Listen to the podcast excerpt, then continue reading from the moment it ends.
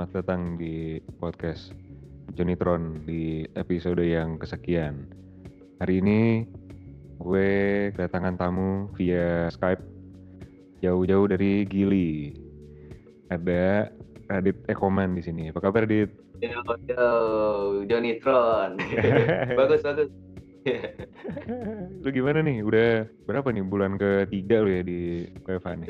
Ya gini nggak ke ke mana-mana nggak ya gue karena sejauh ini masih ya gue musisi dan bisnis jualan kan jualan apa brand clothing segala iya. macam yeah. jadi ya berhenti semuanya waduh lu kemarin yeah. denger-denger kan lu ada villa di Hili juga kan ya ya ada juga cuma nah itu lebih parah lagi langsung banget langsung gue tutup gue kan gue ngontrak jadi mending gue tutup aja lah daripada gue ngurus sisanya kan tinggal berapa bulan lagi nih enam bulan lagi hmm. daripada gue nombok kan udah gue balikin aja deh secepatnya deh Wajir. itu dari iya. kapan tuh itu udah stop tuh dari kapan jadi ini kalau villa gue nih dari awal dari awal tuh gue baru buka gempa gempa lombok oh gempa lombok ya yeah. Iya. baru buka sebulan tuh sebulan gempa lombok wah gila itu empat bulan nggak ada tamu sama sekali. Terus bulan kelima baru ada satu dua nah baru mulai mulai normal lagi. Dan tahun lalu sih baru mulai normal tuh tahun lalu sekitar sekitar Juni. Hmm. Juni Juli normal lumayan rame. Eh sekarang baru kenal lagi nih covid lagi. Wah gila ini bertubi-tubi banget sih. Terus uh, clothing lu gimana dit? Kacau juga sih sebenarnya karena kan gue ini produksi topi gimbal nih topi gimbal dan Jamaican style lah gue eh di mana tuh? Kalau ada yang mau nyari di mana dit? Instagramnya apa? Kalau nyari uh, cari aja di at radjah dot ina at rajah ina. Itu ada ya kayak gue lebih ke Jamaican style sama dicampurin kultur Indonesia sih. Jadi ada kemeja ada topi buat ya topi topi Jamaican style lah istilahnya bukan dreadlock doang. Gitu. itu sih paling. Gimana tuh sejak uh, covid ini? Kita tahu kan ya usaha-usaha semua pada amburadul tuh gimana kabar Raja tuh?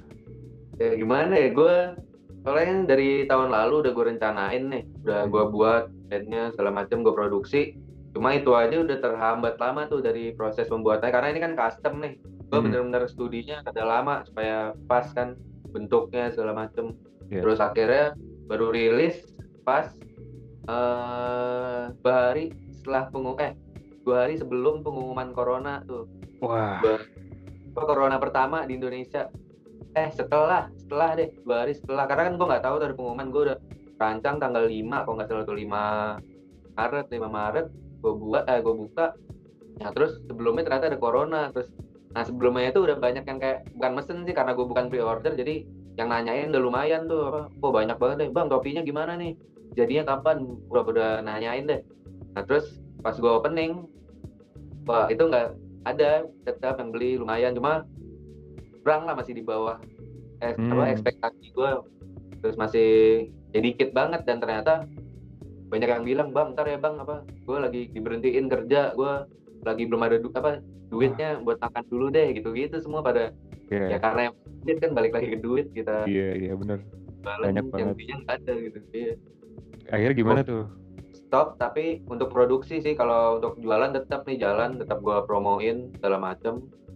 Terus kalau produksi kan karena penjahitnya juga pada ada yang mudik apa segala macem kan. Wah. terus ya udah gua ya udah gue jualin aja aja dulu yang yang ada aja dulu kan. Nah selain bisnis lu musik lu gimana dit? Apa kabar nih? Musik ini sih menurut gua salah satu yang nggak bisa mati ya gimana ya hmm. mau lagi corona mau lagi apa juga pasti jalan terus sih gue kalau gue ya nggak tahu yang lain kalau gue ya karena kayak corona gini apa semua ditutup kerjaan susah apa. Ya walaupun nggak dapet duit kan tapi musik kan bisa jalan terus gitu. Ya tetap produktif ya. aja iya tetap aja jalan gitu. Kalau yang lain berhenti kan mungkin karena tempatnya nggak bisa apa ini kalau musik ya gue jadi mana pun mah buat aja walaupun nggak ada alat apa pasti masih bisa gitu musik. Tak cuma mendengarkan tak cuma merancang apa gitu kan pasti tetap jalan kan kalau musik mah pasti bisa jalan gitu project lu yang kemarin terakhir yang sama Resta Resi lu rencanain diri sebelum corona atau lu langsung ajar itu ya jadi itu kan single pertama di album kedua gue nanti ini. Hmm. Jadi gue rilis tanggal 1 April waktu itu bulan lalu. Hmm. Kalau perencanaan gue tuh, jadi pas sudah rilis, minggu setelahnya tour, gue mau tuh. Yang Oh. deket-deket mau tour, tour single gue, terus baru nanti ya mungkin kalau Bali kan kayak yang jauh-jauh kan gue harus cari job-job sampingan juga kan buat nombok-nombok tiket apa ya udah terus gue masih nunggu itu mah ntar dulu yang deket kayak Bandung, Hmm. Bogor, Jakarta, Tangerang itu masih bisa lah. Hmm. Cuma yang luar Jawa kayaknya belum eh luar kota yang jauh belum dulu sih. Hmm. Cuma gue itu ya corona juga dan gue rilisnya kan pas corona tuh tanggal 1 Iya pas. April pas corona. Akhirnya kemarin gue bingung gimana nih cara kan tur kan buat promosiin lagu gue kan ya. Iya. Nah, gimana caranya nih tetap terpromosi tapi gak ke mana-mana ya udah satu cara cuma itu doang kan ngadain jamming lagu gua jadi emang sengaja gue gitu ya refnya doang sih tapi ya paling enggak biar orang tahu lah gitu jadi dari jamming itu kesebar sebar kan terus ya paling paling enggak orang dengerin lah gitu karena kan susah juga kalau sekarang menurut gue di musik lo buat apa ya untuk misalnya pengen cakupannya yang luas gitu Hmm. lu juga harus gila sih harus iya. gila. kalau lu cuma kayak posting biasa apa lu dikit gitu cuma ya sekitar lu doang yang dengerin kalau setelah Hmm. gue survei segala macam sih gitu ya lu tetap harus gencar-gencarin ke mana ke yang jalur-jalur bukan lo lah istilahnya gitu jalur yang misalnya gue biasa di jalur ini nih jalur Gaza gue ke jalur mana nih gue lewat kiri dikit gitu gue telusurin situ harus kayak gitu sih musik gue kan dub nih maksudnya baru bukan baru sih apa dikenal di Indonesia kan baru nih Iya. Iya. karena eh, apa subgenre dari reggae juga jadi bukan apa ya kita kayak turunannya dari reggae juga lah dub nih dub dub musik nih. Nah, makanya kita lagi proses sih sekarang nih buat kenalin musik ini dari lagu-lagu kita dari produser-produser Indonesia juga itu sih paling Itu eh, selama lu mencoba untuk produktif, kendalanya apa? Dit? Lu kan kayak kemarin pasti kan ketemu sama orang yang kolaborasi sama lu susah tuh. ya ya Lu gimana ngakalinnya tuh gimana sih? gue sih kalau kalau untuk album gue ya album gue kebetulan album dua gue nih kolaborasi semua nih di Hmm. semua lagunya Hmm. paling ada satu lagu doang yang bener-bener gue pure sendiri gitu Hmm. nanti sama vokalis-vokalis lain gitu sama musisi juga ada gitar atau apa nah kendalanya sih sebenarnya kan karakter orang beda-beda ya jadi Iya. kayak gue sebarin gue udah udah sesuai ini gue buat lagu segala macem terus akhirnya gue sebarin tapi orang itu juga eh, masih lama gitu nunggunya misalnya kayak ntar ya dia ntar terus hilang lama ya kan gue dan gue emang sengaja gue nggak mau maksain men. Jadi nggak mau gue eh tanggal segini ya gitu. Iya. gue sengaja kasih aja biar ya flow-nya mereka aja dapatnya gimana terus biar lebih apa ya nggak terburu-buru terpatok. Ya paling gue sundul-sundul dikit kan gue sindir-sindir eh gimana gue biasanya cara gini nih jadi misalnya gue udah ngasih lagu terus gue kirim update audionya jadi Ah, biar mereka "Ini ada nih update audionya. Jadi kan secara nggak langsung mereka oh iya lagunya si Radit nih. Kayak gitu. Padahal padahal gue update nya mah dikit-dikit aja dikit-dikit. Apalah gitu. Biar itu buat ini doang sih. Maksudnya biar ya gue nggak maksain tapi gue tetap harus takutnya kan lupa gitu. Gue ngingetin aja gitu. Hmm. ya kendalanya sih di situ. Jadi di proses kolaborasinya sih kalau musik gue ya kan semua gue yang buat sendiri. Musik segala macem mixing mastering mastering gue sama Dub House Bandung ada Hmm. apa salah satu record label eh record di Bandung juga lah Dub Hmm. House tuh, The Pubs kalau yang tahu The Pubs tuh ya itu gitarisnya The Pubs sama ya anak-anak lah istilahnya di sana di Dub House Anjir, jadi itu lu bisa mulai sendiri aja gitu ya di tempat lu.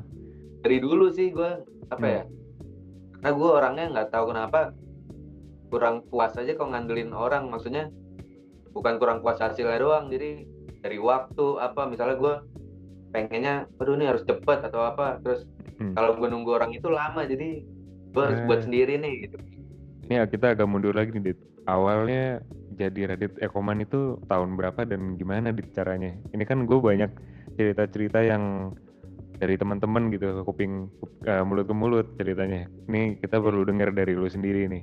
Sejak kapan tuh? Radit Ekomannya apa guanya nih? Guanya bermusik nih.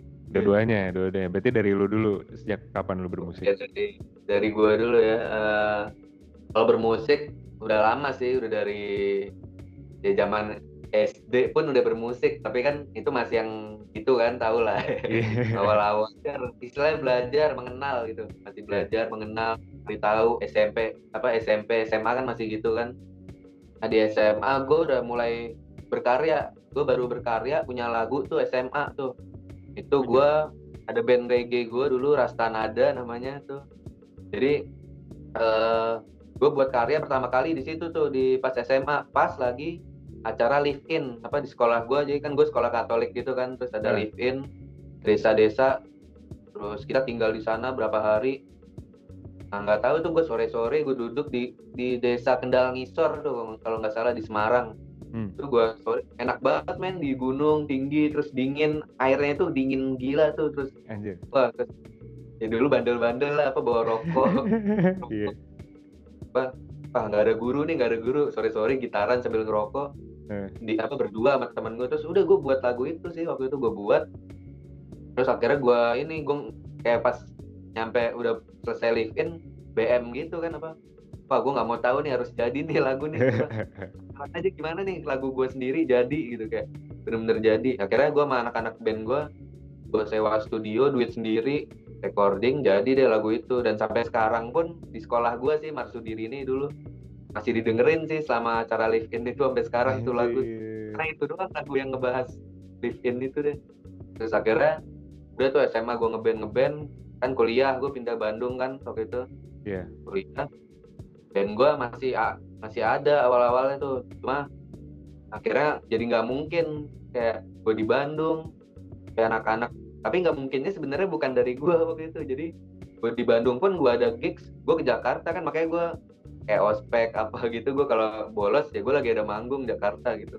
Iya. itu gue Jakarta. Tapi masalahnya malah di yang anak-anak di di Jakarta. Jakarta ini jadi mereka sibuk ini itu wah susah nih. Ya udah gue bilang aja ya udahlah kita udah punya tiga lagu waktu itu Hmm. terus udahlah ya udahlah kita ini aja deh kita masing-masing aja gitu udah nih ya kenangan aja gitu lah namanya juga band awal kan udah kayak udahlah kita stop aja nih udah berhenti lah udah beda gitu orang-orang apa jalurnya udah beda Jalurnya sendiri- beda. sendiri kan.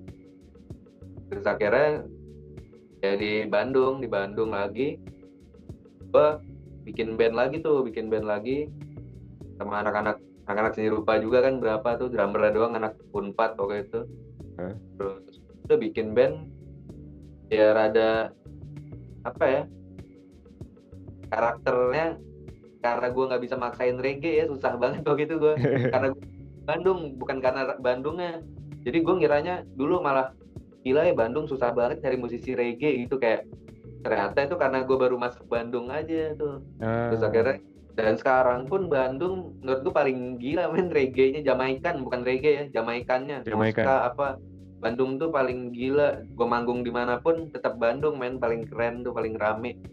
Nah, itu nah itu pas gue buat band reggae itu ya gue band ini aja sih gue tetap kayak pas kuliah gue gue pengen berkarya nih gue nggak tahu kenapa gue pengen buat lagu gue selalu kayak gitu kan. Akhirnya gue cari personil karena gue dulu cuma bisa main gitar main bass main drum drum juga dikit-dikit kan terus udah terus gue minta bantuan buat ngisi-ngisi yang lain. Kayak drum juga kan gue nggak terlalu jago banget. Cuma bisa dikit doang. Nah akhirnya udah gue bikin band buat ngasilin karya itu sih. Hmm. ngasilin karya. Dan akhirnya udah gue buat jadi dua lagu sih waktu itu cuma dua lagu. Tapi ya balik lagi ke kesibukan masing-masing. Itu tahun berapa tuh? 2011 2011 deh Iya 2011 lagi sibuk-sibuknya juga lo ya. Iya 2011 pas 2013 tuh bubar. Hmm. eh 2012 2012 bukan bubar sih. Udah mulai hilang gitu kayak udah wah pada ke mana nih? Udah kayak Eh, gitu. Ya akhirnya gue paling kan main di acara-acara kampus doang kan main itu juga cabut-cabutan aja. Hmm. terus akhirnya gue kepikiran sound system DJ Ah, jadi itu gue udah mulai kayaknya DJ gue berdua doang juga aman nih gitu. Terus Iya. akhirnya gue dulu sama si Bayu tuh ada Bayu. Dia bandnya dulu Napoleon si Bayu. Sekarang apa sih lupa gue nama bandnya. Pokoknya Krayo lah. ya dulu Napoleon kan tuh gue sama Bayu. Bay lu bantuin gue lagi apa bikin suara-suara aneh aja lu gue main. Iya. tapi lu bikin suara-suara aneh terus oh ya udah udah. Terus udah akhirnya gue berdua jadi kayak dub gitu main dan gue dub dulu belum belum kayak sekarang sih pengetahuan gue tentang dub tapi gue suka. Dari dulu gue udah denger dan gue suka. Hmm. apa karakter dub itu gue nggak tahu kenapa gue dapat aja sih. Terus Hmm. akhirnya udah gue main tuh sama Bayu tuh gue berdua main DJ sampai waktu itu kehabisan akal sempet nyetel ini main di mana waktu itu lupa gue nyetel ini apa bokep. Main gue main gue main DJ kayak gitu tadi suara-suara bokep bokep di di gue bingung nih suara apa ya masukin aja? Ya udah dia masukin itu kasih delay delay segala macem. Udah akhirnya itu selesai. Eh nggak selesai sih itu kan kayak sampingan aja sih sebenarnya. Waktu itu namanya dap dut. Waktu itu kalau yang pernah denger mah di Bandung dap dut. Dia, dia waktu itu masih Napoleon ya? ya Bayu masih Napoleon masih sama bandnya.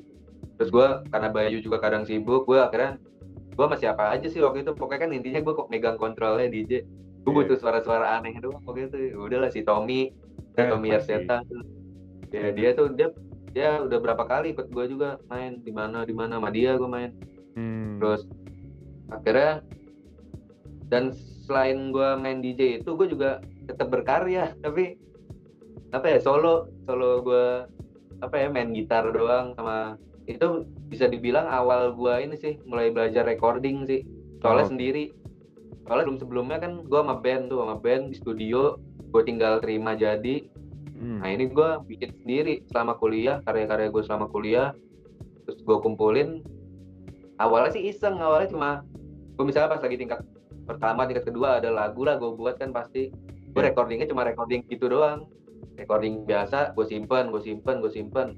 Nah ini album ini gue buat dulu pas gue mau pindah ke Gili tuh. Jadi Wah, kan itu gue lulus berapa tuh, Dit? 2014 awal.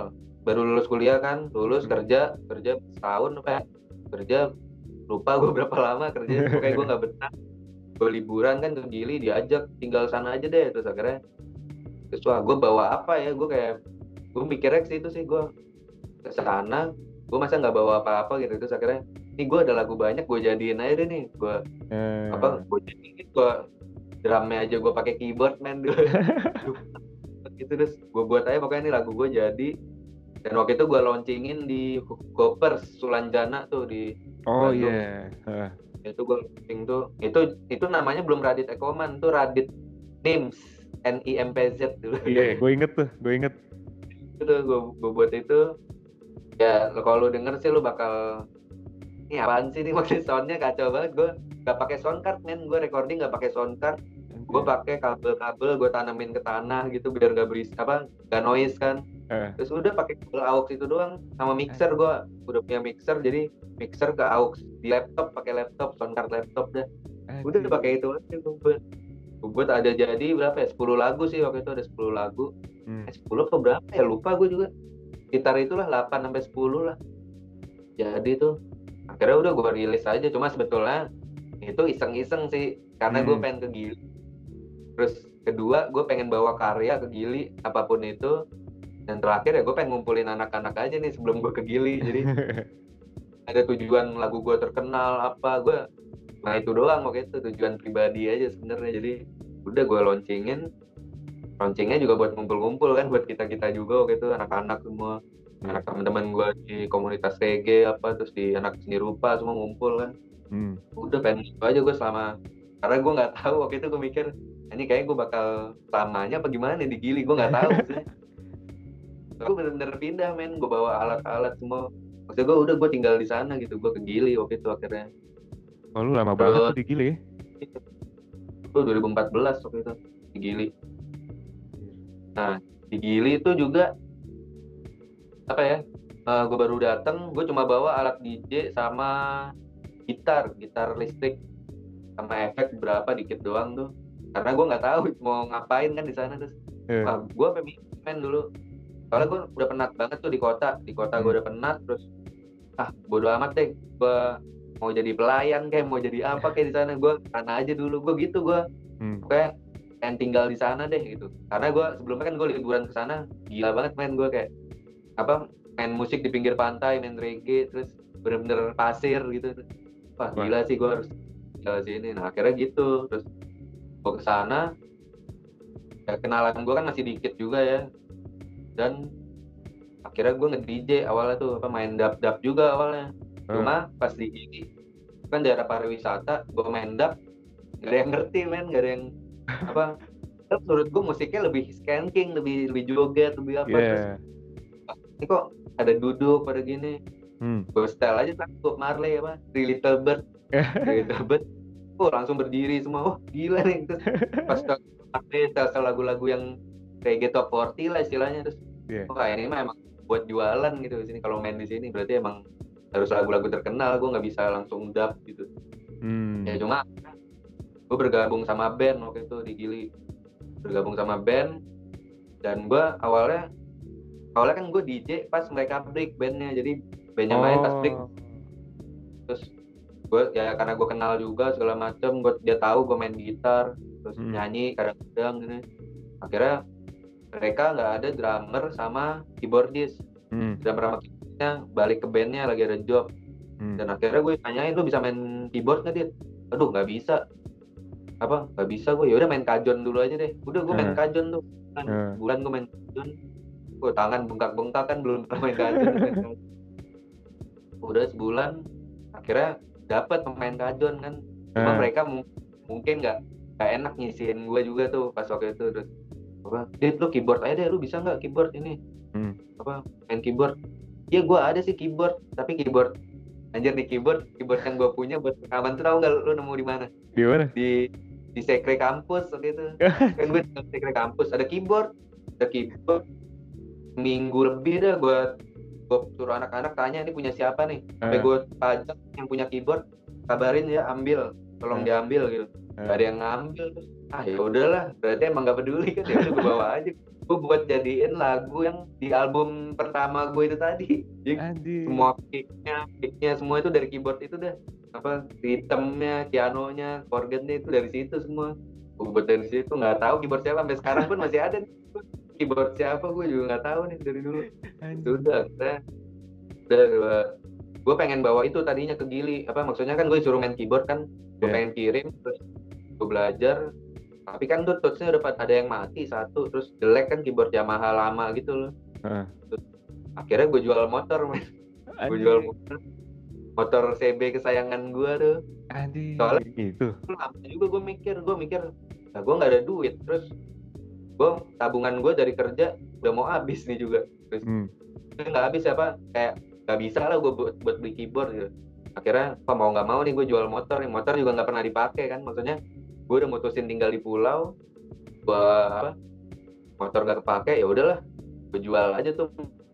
Jual 5 juta beli keyboard Roland waktu itu. Di Lombok gue belinya jadi deket. Eh. udah gue baru beli keyboard terus dua hari kemudian gue langsung main. Tiga puluhan lagu. Tiga puluhan lagu. Udah ajar aja pada bilang ajar. Banyak stres gila. Itu gue nggak tahu kunci tahu tiga biji terus. Tapi maksudnya gue latihan langsung tuh. Kunci-kunci terus gue catet di buku. Udah gue main reguleran. Cuma karena mainnya sering jadi kebiasa kan dulu. Main keyboard reggae. Gue cuma bisa reggae doang sih sampai sekarang juga maksudnya kalau klasik-klasik gue nggak bisa sih main keyboard. Ya paling reggae sama lead lead dikit doang kan. Ya standar lah masih. Ya gue gitu doang sih main keyboard mah nah kayak tergabung terus band gue waktu itu gue lumayan ngasih influence juga sih maksudnya karena reggae di Gili kan waktu itu gue lihat eh, masih berbasis sama Marley kan pastinya kan. Iya. Marley dan gitu dan akhirnya gue dengerin lagu-lagu reggae revival reggae-reggae yang baru. Nih kita mainin gini yang ada elektroniknya. Gue main keyboard pun tetap harus ada main suara-suara aneh gitu. Tetap ada. Gue orang-orang pada bingung juga kali ngeliat gue waktu itu. Gue bawa Nintendo itu yang ada dub Eh. siren gue yang suaranya aneh gitu pokoknya. Terus gue mainnya pakai delay Iya. kayak efek delay. Terus ada sampel-sampel. Itu ya itu aneh juga sih kenapa bisa berpikir gitu? Ya karena maksudnya gue nggak ada gue jujur sebelumnya gue belum melihat keyboardis gitu. Maksudnya gue nggak tahu ya mungkin udah ada atau apa. Cuma gue kan di pulau gue nggak ada ya paling gue medsos juga jarang. Iya. Jadi gue cuma mikir aja wah gue bawa ini deh gue pakai inilah pakai itu. Terus ya mungkin udah ada ya gue juga nggak tahu. Gitu gue nggak survei segala macem. Udah gue mainnya gitu karakter gue gitu gue main keyboard tuh. Pasti ada delaynya ada Segala macem lah. Ya sudah gue dan band gue waktu itu lumayan main di Gili. Eh, apa ya paling bukan paling sih lagi bersinar. Jadi pas saat itu gue gabung lagi bersinar. Soalnya dulu legend-legend banyak dari situ ya. Hmm. bahkan ada yang pindah ke sana terus kepisah lagi ada yang nikah sama bule terus ya jadi mereka ya tetap lah legend. Cuma waktu itu kebetulan band gue lagi bersinar ada job lumayan di pulau cuma ya itu lagi men. Nah, dunia pariwisata kan jadi Iya. banyak yang diculik. Padahal juga banyak yang diculik keluar negeri nikah. Anjing. terus akhirnya udah deh gue sendiri lagi men. Cuma dari dari awal gue ke Gili tuh gue untungnya gue bikin Gili Dub Sound System tuh dulu. Ah, Gili Dub System jadi kalau kalau cerita lagi ya di Jamaican Culture tuh ada culture sound system. Jadi mereka memainkan musik memilih-milih lagu reggae, selekta gitu pakai piringan hitam hmm.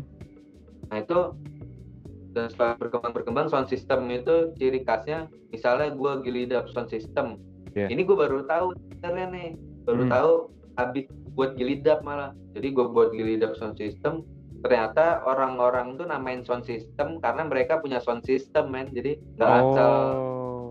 asal dia sound system nama doang gitu Terny- ternyata ya di luar ya itu jadi Hmm. mereka punya sound system tumpuk itu. Lu pasti sering lihat kan sound system yang ditumpuk-tumpuk tuh yang Jamaican style gitu dah. Iya. ternyata mereka punya sendiri.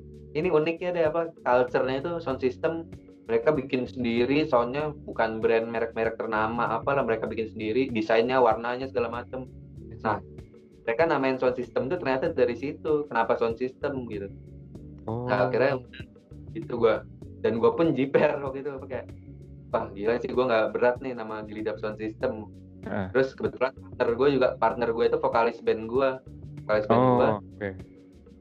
dia yang MC-nya lah istilahnya terus akhirnya Ah. dia keluar apa nikah juga keluar negeri dan band dan gue capek main dulu apa eh kan gue main reguleran ya terus Hmm. nih band gua lagi bersinar lagi bagus-bagusnya bahkan kalau itu diterusin itu bisa di Indonesia tuh maksudnya ya bisa dikenal lah di Indonesia gitu.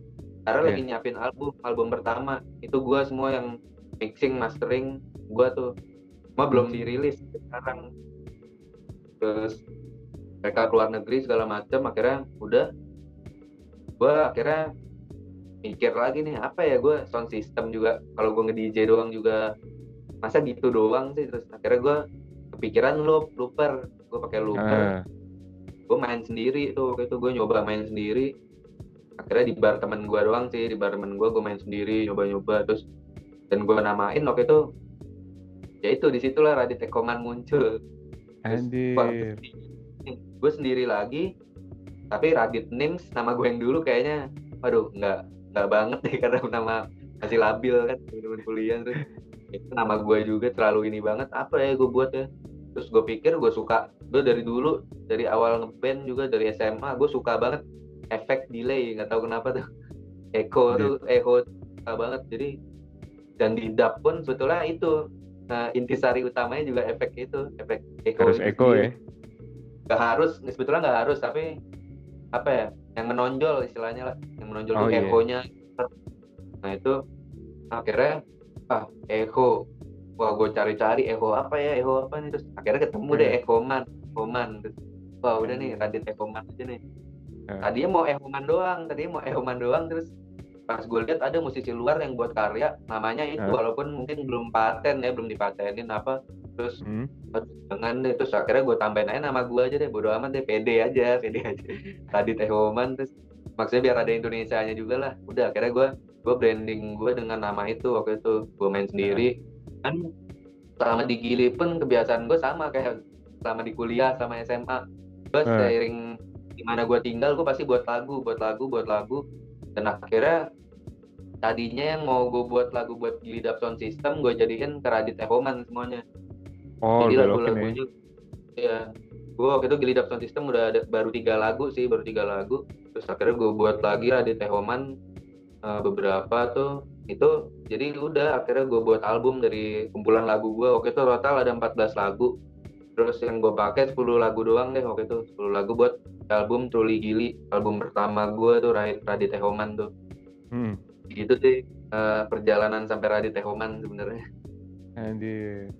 Terus ini lu pasti kan ada lagu-lagu yang numpuk banget nih lagi lagi pandemi kayak gini. Kita nggak tahu nih sampai kapan kita uh, di sini nih. Lu bakal rilis digital lagi nggak dit kira-kira? Oh ini kayak bakal ada rilisan lagi nggak nih deket-deket ini gitu ya? Iya, yeah. kan manggung juga oh. udah sulit banget kan sekarang. Kalau nunggu tahun depan yeah. tuh kayaknya anjir lama banget gitu. Kalau musik sih gue apa ya bilangnya manfaatin yang ada aja sih karena ya hmm. ya lu nggak bakal menunggu sesuatu lu wah nggak bakal ya nggak bakal selesai gitu semuanya mending lu jalan aja terus gitu kayak kayak sekarang itu udah gue tetap garap aja album gue hmm. lagian gue juga mixing gue juga terus mastering gue sama Dub House terus ya udah ini mah mau corona nggak corona pun jalan gitu. Tetap aja gitu. Ya udah gue tetap jalanin kayak biasa. Terus lagu-lagu udah ada beberapa gue oper-oper. Masih ada beberapa juga yang lagi diproduksi ini belum jadi. Hmm. udah gue rilis terdekat sih ntar single kedua mungkin bulan depan atau satu setengah bulan lagi. Yang masih belum tahu sih nih soalnya kolaborasi ini gue belum dapet datanya dia. Masih nunggu juga. Udah sih gue sih sama ini kalau manggung-manggung udah nggak mungkin main nih. Gimana hmm. ya mas? Gini terus udah nggak memungkinkan buat manggung-manggung lagi. Ya paling sekarang sih menurut gue untuk musisi-musisi kesempatan lu berkarya aja sih sama promo gitu. Hmm. karena lu manggung tuh mungkin apa ya jalan gitu. Ya, lu mending lu berkarya aja sih ini buat para musisi-musisi berkarya promoin karya-karya yang ada segala macem lo ya kalau lu emang rada serius ya rada serius di musik ya lu ya pasti lu ngelakuin itu sih promo segala macem kan lu pasti pengen lagu lu didengar juga kan sama orang-orang ada ada bocoran gak siapa aja yang bakal kolaborasi nih uh, sebetulnya sih lebih banyak tetap di reggae ya di hmm. uh, lingkup reggae sih orang-orangnya. Okay. Cuma ada satu nih lagu gue sama Les juga sih ini kalau jadi nih gue lagi buat oh, gitu. juga ya sama Les. Jadi gue sama dia hmm. dulu juga sempet buat lagu dulu zaman kuliah cuma ya gue malu juga sih maksudnya masih seadanya kacau lah pokoknya ada lagu dia akustik gitu bukan hip hop hip hop yang gimana juga oh. tapi nggak dirilis tuh buat senang senang doang cuma ada lah ya, akhirnya gue pengen buat lagi lah nih dari perkembangan dia dulu juga masih ya namanya masih Lazy P malah dulu kan belum les belum ada yang yeah. tahu les siapa. Lazy P terus gue gue masih Radit Names juga dulu. Masih kayak gitu terus akhirnya udah gimana nih gue penasaran aja nih gue udah uh, perjalanan dia udah ke sana kemari ke luar negeri segala macem. Terus gue juga kemarin tour album ke Asia Tenggara segala macem. Terus gimana nih apa culture yang udah kita dapat kemampuan baru yang kita dapat nih gue pengen penasaran nih gimana kalau kita buat karya bareng nih. Terus ya udah akhirnya nih salah satu sih si Les nih gue ada. Terus yang lainnya ada Dio How tuh salah satu musisi reggae juga. Hmm. terus kontrak kontrak Good Vibration tuh dia dia lagunya hits man kemarin bikin lagu Corona sama keluarganya gitu berempat. Di Metro TV, TV One semua di media-media adalah dia muncul muncul tuh dia tahu tuh. Orang, ya, orang lama juga di reggae wah dari zaman gue SMP kali SMP apa SMA hmm. SMA zaman. Dia udah ngeband tuh dia udah ngeband. Salah satu sama dia terus ada juga sama orang Malaysia sih ada brother gue dari Malaysia. Hmm. dia menurut gue band band reggae legend juga tuh di KL di Malaysia tuh. Dia ya orang lama lah istilahnya sana di legend juga bisa dibilang tuh. Gue tertarik aja gue waktu itu pas lagi tur ke sana gue ngobrol-ngobrol terus karakter suaranya gue suka musiknya gue suka. Hmm. terus ya udah gitu kok dia masuk ke musik gue gue penasaran kayak biasa tuh. Akhirnya udah gue ajakin aja. Gue ajakin. Terus sisanya mungkin ada rapper dari Lombok namanya Ambon Ambon Bejaguran terus nah sisanya gue ada di list gue gue lupa sih cuma adalah beberapa ya rata-rata musisi reggae Indonesia sih sebenarnya yang ada di list gue Dia rahasiainnya dulu dit ya. rahasiain aja dulu ntar. Ada mungkin juga yang diganti-ganti juga kan. Itu sih paling kalau untuk album gue berikutnya. Kita nunggu video klip lagi nih, nambah lagi dong dit video klip dit. nih makanya cuma lagi corona juga gue lagi masang strategi juga nih gimana nih buat videonya segala macem Iya. sama nunggu ini nunggu orang ini nunggu orang jadi kan gue harus jadi lagunya dulu kan jadi lagunya terus baru gue Hmm. buat video dan video juga gue produksi sendiri gue yang buat semua nih gue lagi ngedit video juga jadi yang corona sih menurut gue nggak begitu menghambat gue sih sebenarnya karena kerjaan Hmm. gue ya gini-gini aja ya gue ya udah jalan aja lah tetap jalan aja lah Kemarin video klip yang Rastaresi lu kapan bikinnya dit? itu udah corona di dunia tapi belum pengumuman di Indonesia nya belum tuh itu juga mepet-mepet gue buatnya Maret tuh kalau nggak salah tanggal 1 pas Anjing. iya tanggal 1 Maret pokoknya setelah gue buat taman kan gue buatnya di Taman Mini tuh setelah Ah. itu dibuat di tutup Taman Mini PSBB kan berarti. Ya pokoknya deket-deket itulah gue nggak tahu lah. Pokoknya udah ada corona tapi belum belum dilarang ke mana-mana sih itu. Gue masih bisa taman mini gue masih nggak masuk. Gue ke jalan-jalan masih santai lah gitu. Nggak pakai masker Hmm. segala macam udah akhirnya gue buat terus belum corona belum psbb Tiba-tiba keluar udah gitu pa- udah gitu pas banget lagunya sama kondisinya ketemu gitu kemarin tuh. jadi sebenarnya sih ini lagu yang salah satu yang gue ciptain di Gili sebenarnya yang gue Hmm. bilang 14 lagu itu tadi kan ini salah satunya Iya.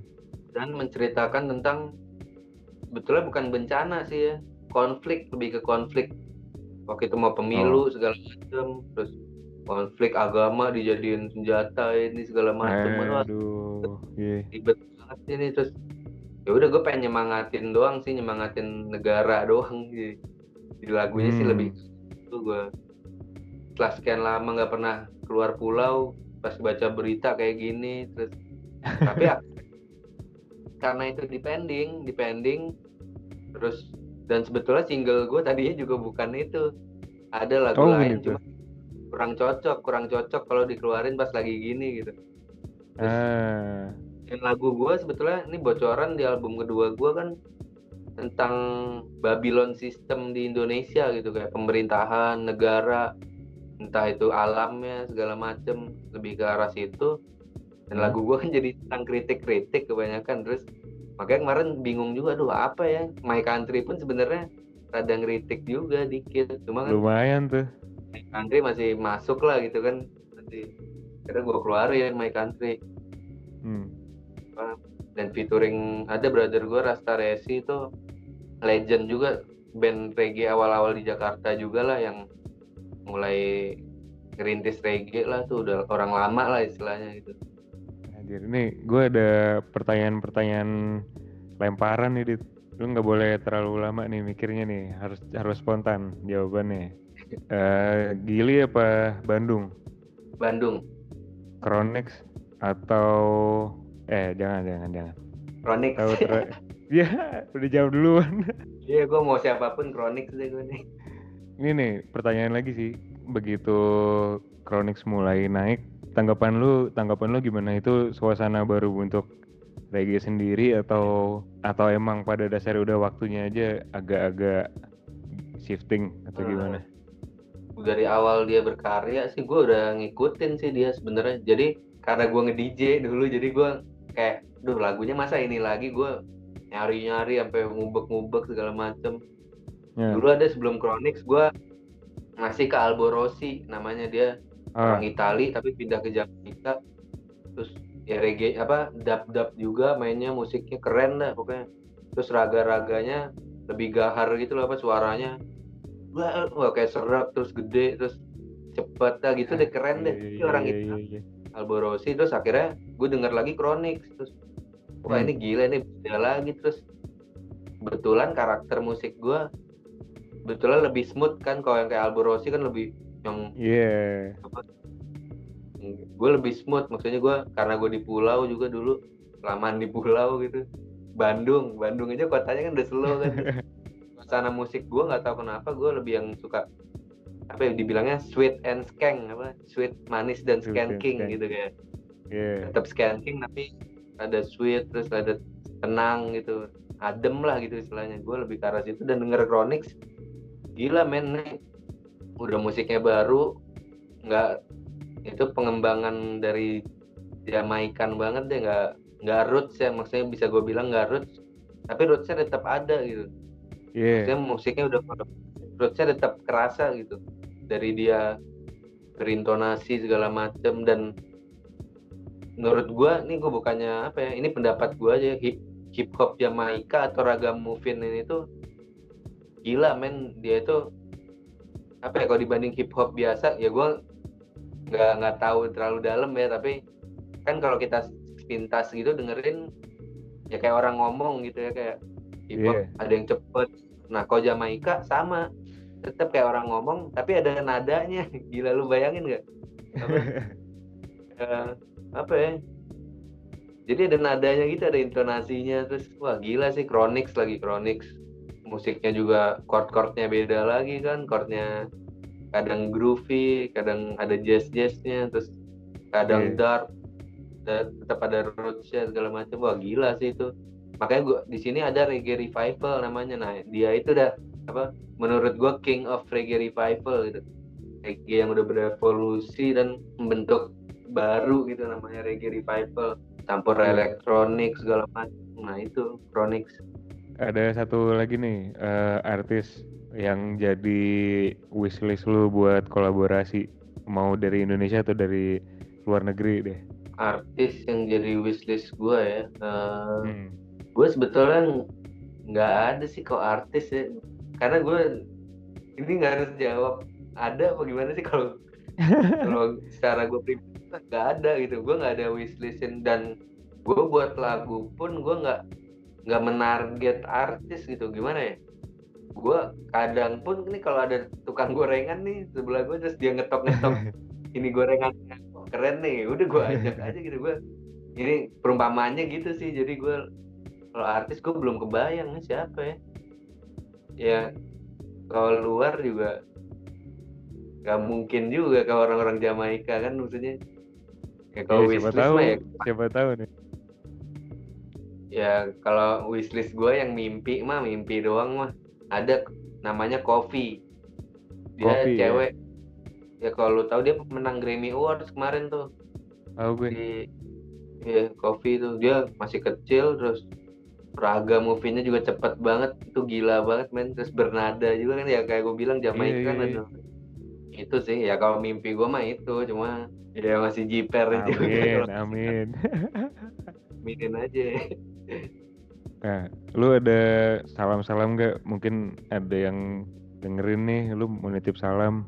buat ke ini aja deh buat ke semua orang di dunia aja Anjir. ya maksudnya kan lagi lagi pandemi gini kan maksudnya ya mungkin ini kan konspirasi juga kan atau apalah segala macem segala ma- apa nah, pikiran-pikiran jahat juga mungkin aja kan Iya. cuma ya lo pikir lagi sih gue percaya gue percaya semua gue dan gue yakin ini tuh konspirasi atau ataupun nih dari alam lah lo anggap cuma ya lo Hmm. sekarang cuma bisa menerima men jadi lo nggak usah nggak usah ribet sih menurut gue sekarang lo. Jalanin aja apa yang ada di pendirian lo. Kalau lu nggak setuju sama pemerintah juga ya udah. Apa lu nggak usah ngikutin terserah lu tapi ya lu pikir resikonya sendiri aja gitu. Itu aja sih soalnya. Sekarang gue juga kan ngadain Eko Mancan tuh apa. Jadi gue Ah, can redeem orang tuh di YouTube gue yaitu apa yang selama gue koro apa kata-katanya itu liriknya apa yang terjadi di perasaan gue selama corona aja sih. Dari konspirasi agama segala macem. Udah Hmm. gue keluarin aja semua situ. Jadi ya pesan-pesan gue mah ya lu dengerin aja sih situ banyak macem. Jadi nggak usah takut juga nggak usah takut nggak usah panik. Lu tetap menurut gua nggak usah berhenti sih kegiatan lu. Harus tetap jalan mau di rumah mau di mana gitu. Hmm. itu gue pesan-pesan buat orang-orang aja sih. Ya semoga yang di rumah yang sekarang lagi dengerin juga yang bentar lagi mau masuk kerja ya tetap tetap hati-hati, tetap waspada. Kalau misalnya lu masih WFH di rumah bisa buka eh, YouTube-nya Radit Ekoman. Nama YouTube-nya apa, Dit? Radit Ekoman cari aja R A D I T E C H O M A N Radit Ekoman Sabi. Bisa dibuka di Spotify-nya juga Radit Ekoman, Instagram-nya juga radit.ekoman atau bisa lihat link dari Instagramnya Johnny Tron juga. Jadi lu jangan sampai gabut di rumah dengerin kita aja lah. Yoi. isi waktu isi waktu. Yoi. Thank you banget udah Iya, jadi man. jadi tamunya Johnny Tron. big up respect and thank you Thank you buat yang udah dengerin podcastnya Junitron. Semoga eh, podcast ini bermanfaat buat kalian. Jangan lupa dicek YouTube-nya, Instagram-nya, Spotify-nya Radit Ekoman. Oke deh.